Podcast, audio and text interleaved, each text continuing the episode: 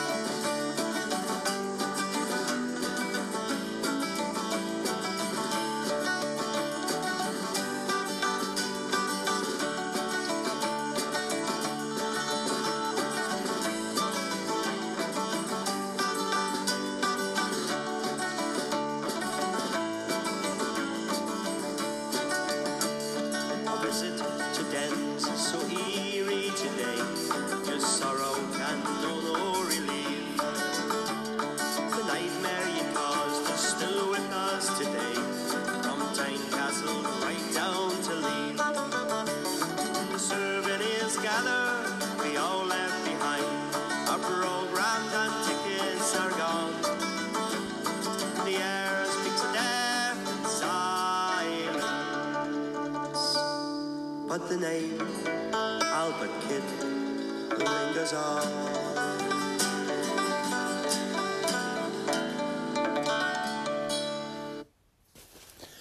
That was Charlie and the Boys with Albert Kidd. This is Paul Larkin here, and just a pod here. A wee um, my latest book, which is called From Albert with Love, which is a kind of massively updated book for one I've done 10 years ago, um, and one that I think I've done justice to at last.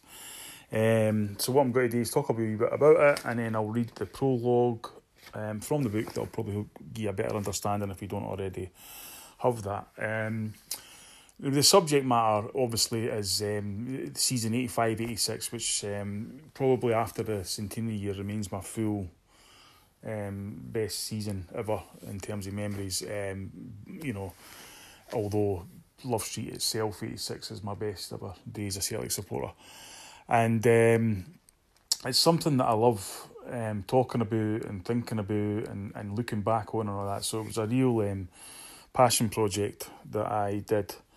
And um, it was the re- one of the, re- the, the prologue will explain the reasons why I went back to it and stuff like that. But um, there was a lot more to add to the story, and there was a lot more I could do with the story in terms of um, making it a lot better, and um, even um, you know just the actual design of the book. The book's now A four. Um, it's got let me just check like a hundred and ninety pages um, A4, so you can see the scale it. You know that that'd probably be double that on an A5 book. It's got 166 photos in it, which the the last one never had any. um, it shows you how much uh, progressed. And uh, the, the the cover design um, was done by Joe Miller, um, which is an achievement in itself because people who know Joe will understand that he's a you know he's a basically a functioning alcoholic. So to get um, sort of his I guess talent on this was good. Um, although the first 100 pre-orders we done, there's a wee anomaly on them, which is that Joe had done the league table and all in the back, and he had obviously copied and pasted it, and it had 86, 87 on it, no 85, 86. So with gritty teeth, that's a collector's item. You know, if anybody watches comic book men, you know, in years to come, if you've got one of the books, because there's only hundred of them printed uh, it might be worth, you know, oh Christ, it could be worth at least a tenner, you know. Um, but so there is that. But yeah, it's it's great to get Joe's um, imprint on it. Um, and he wasn't actually at Love Street today, choosing to go to the pub. Funnily enough, um, so there's that. And then there's also like um, apart from famous people and stuff like that, or people that were around at that time, you know, that, were names. You know, a lot of my friends have different um, views of this you know, I've got obviously coming from Edinburgh, Jambo mates who, you know, that's their, their, their, their image of hell. Um, Hibby mates who were, you know, thinking they were going into hell and ended up doing a detour and going to heaven that day. Um, done United guys, I mean, like see Johnny Proctor who done the great 90 series um, e-books about Zico, not the footballer, but the the the nutcase with Fife. um, they, you know, he had he was at the, the match uh, at Easter Road that day when, when we were at Love Street and stuff like that. And it was really interesting to get a Dun United guy's perspective on it. Um, because you know it's something that kind of just saw about the other games, but of course, and then you've got something like Tom Boyd. He's playing for Motherwell at Ibrox that day, um, so he regales his tale. Um, and then you've got the likes of Ian Colquhoun, who's a kind of Hibs historian who can kind of go back and forensically, forensically look at Hibs. Alan Hosey, who's who's been a mate of mine, we worked out probably for 34 years. And it's kind of weird because I probably knew his old man first because his old man was a very big uh, Labour Party um, campaigner, you know, when it was real Labour, no, no, no Labour, obviously. And um, he, you know, they're Hibs daft, although his mother is uh, a Heart supporter. So, you know, he's got a very clear memory about that day and what he thought it was going to be like and then what it ended up being and stuff like that. So it's good to get um, his perspective. And then people, um, family called O'Neill, believe it or not, who support Hearts, um, were able to offer different perspectives on it. Um, so that was really good, you know. Um, although again, I, I think a lot of especially Hearts people are like, "Fuck, see, you're not bringing this up again, are you?"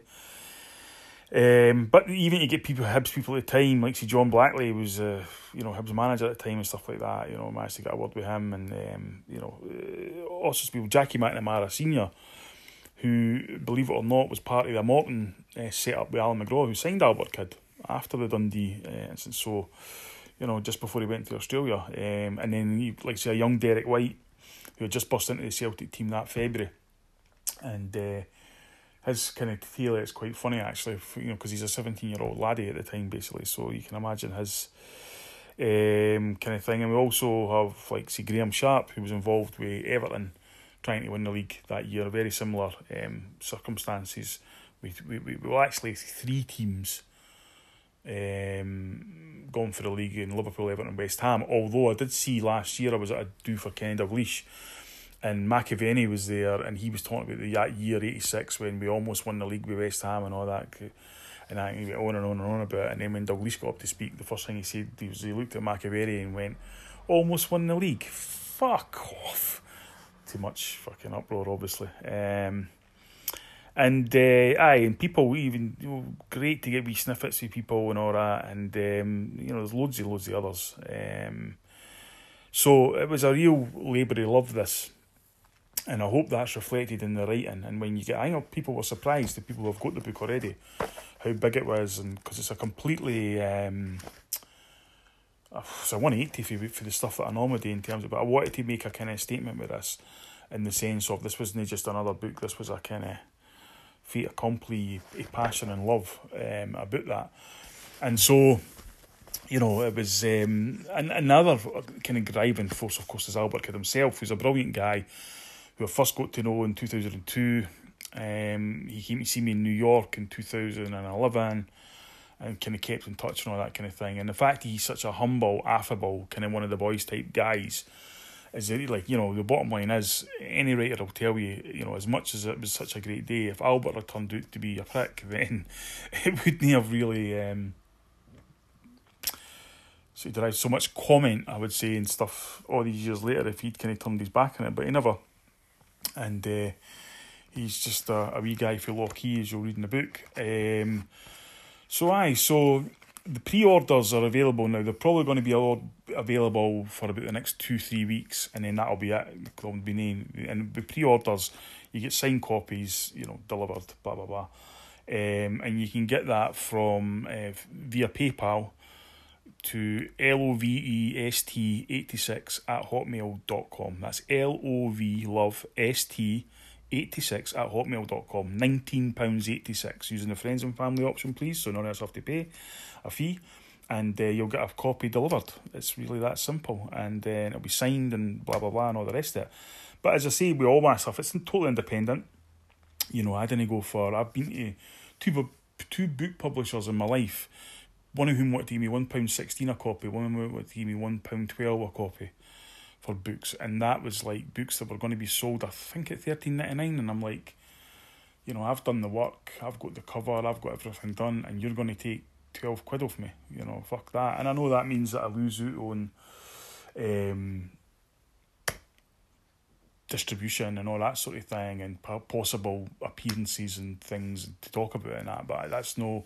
If you know me by now, then you know the fact that I do not uh, have anything to do with the tabloid media, and uh, I also um, don't look for vindication by the tabloid media. You know, I didn't need to be vindicated by anybody.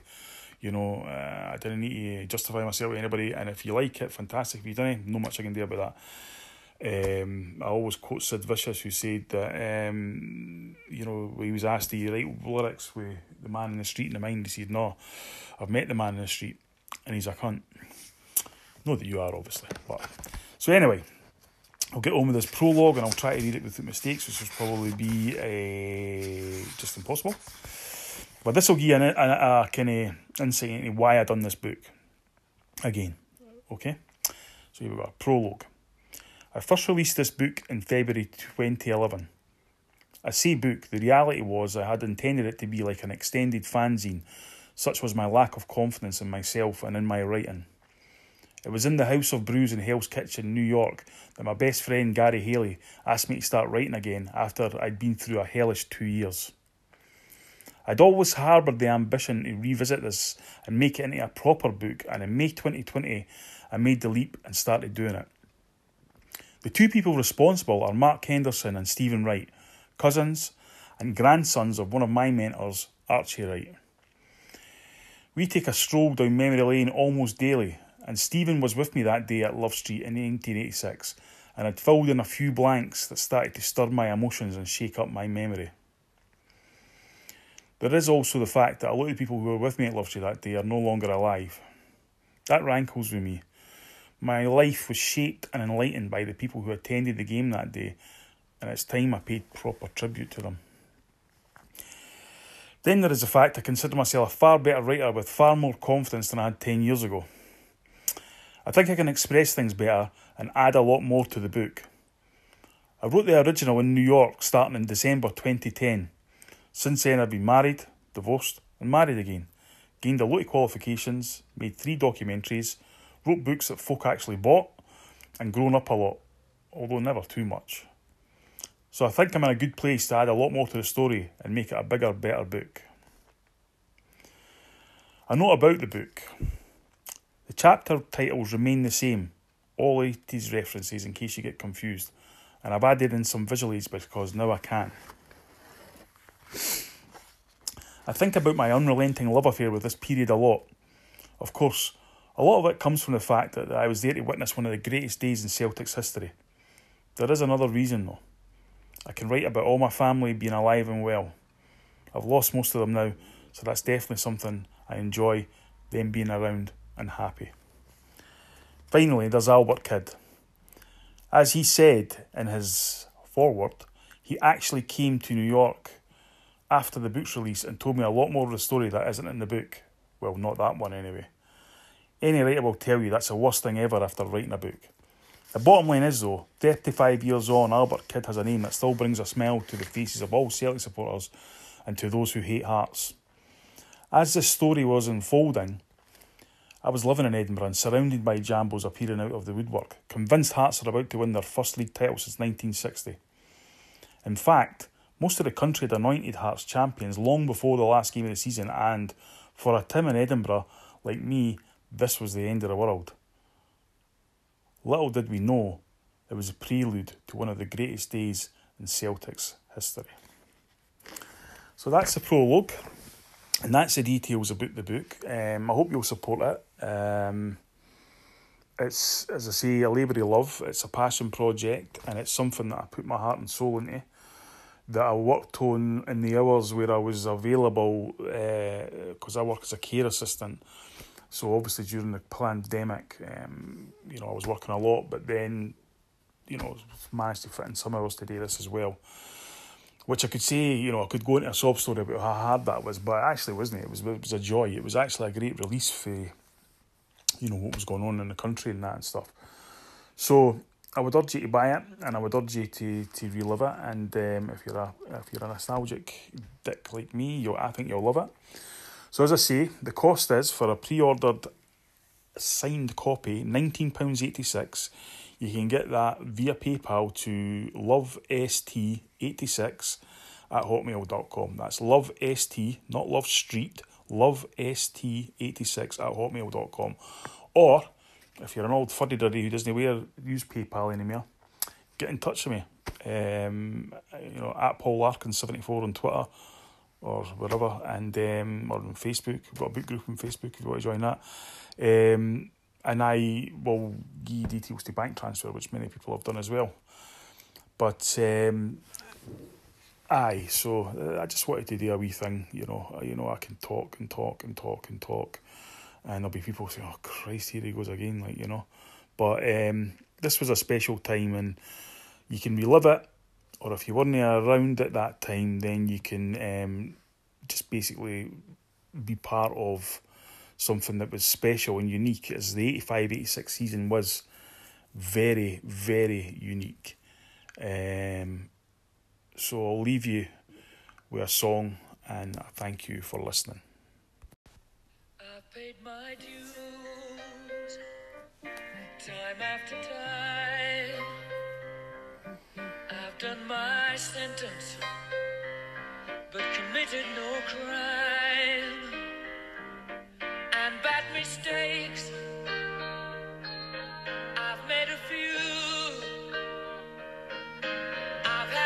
Had